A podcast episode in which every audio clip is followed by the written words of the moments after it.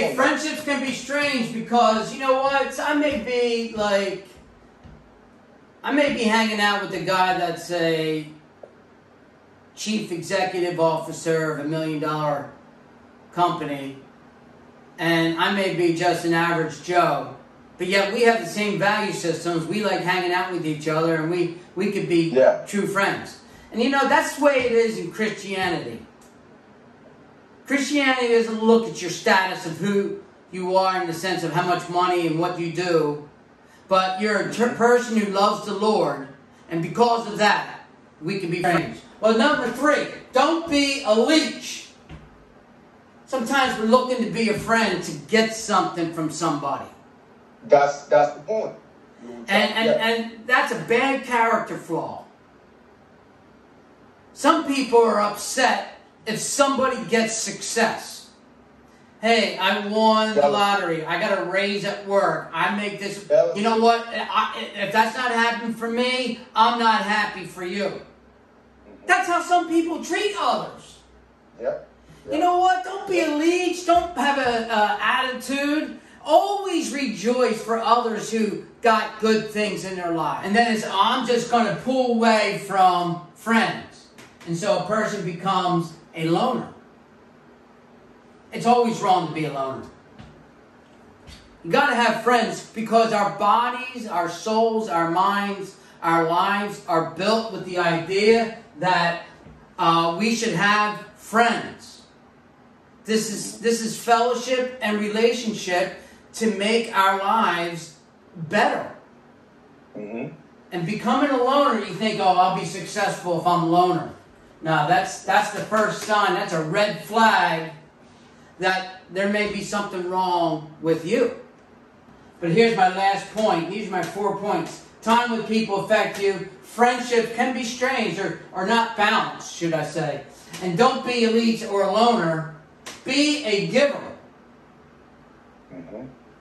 You see, the scripture says there is a friend that sticks closer than a brother. Mm-hmm. Now, listen, if I have a problem in life, I'm going to my brother. Mm-hmm. Because my brother's going to take care of me. Be a giver of time. Yeah. Time doesn't cost anything, but time costs that person who gives it. So these are the these are areas that show what a person is not a good friend, but how do we become a good friend? First of all, if you're looking for to be a good friend, you need to look up the, fr- the word friend in the Bible. You need to get a concordance, look up the word friend in the Bible, and read all the different stories, illustrations, Bible verses that talk about what a friend is.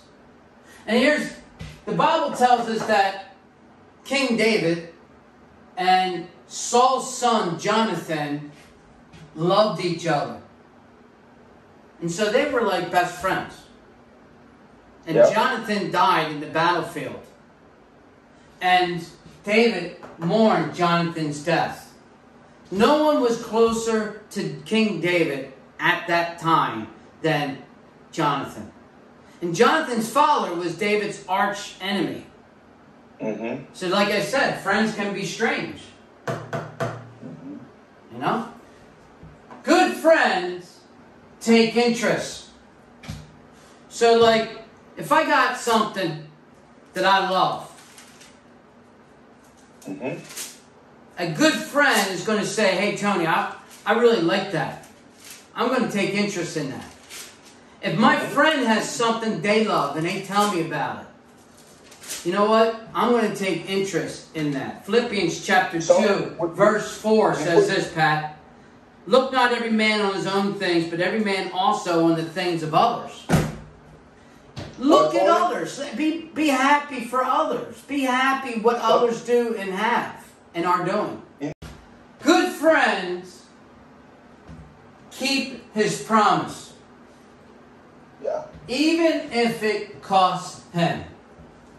Mm-hmm. You know, you can always tell a person if he's a true friend or not by his value system of what I call his internal integrity. Integrity is a hard thing for some people because they don't want to follow through with promises. Psalms chapter 15, verse 4 In whose eyes a vile person is contempt, but he honoreth them that fear the Lord. He that sweareth to his own hurt and changeth not. So, this person says, I'm going to take care of and, uh, and bless those that honor the Lord, even if it costs me. And you see, some people say, well, if it costs me to invest into this person's life with time, then it's not worth it. And we got to be able to give of our time.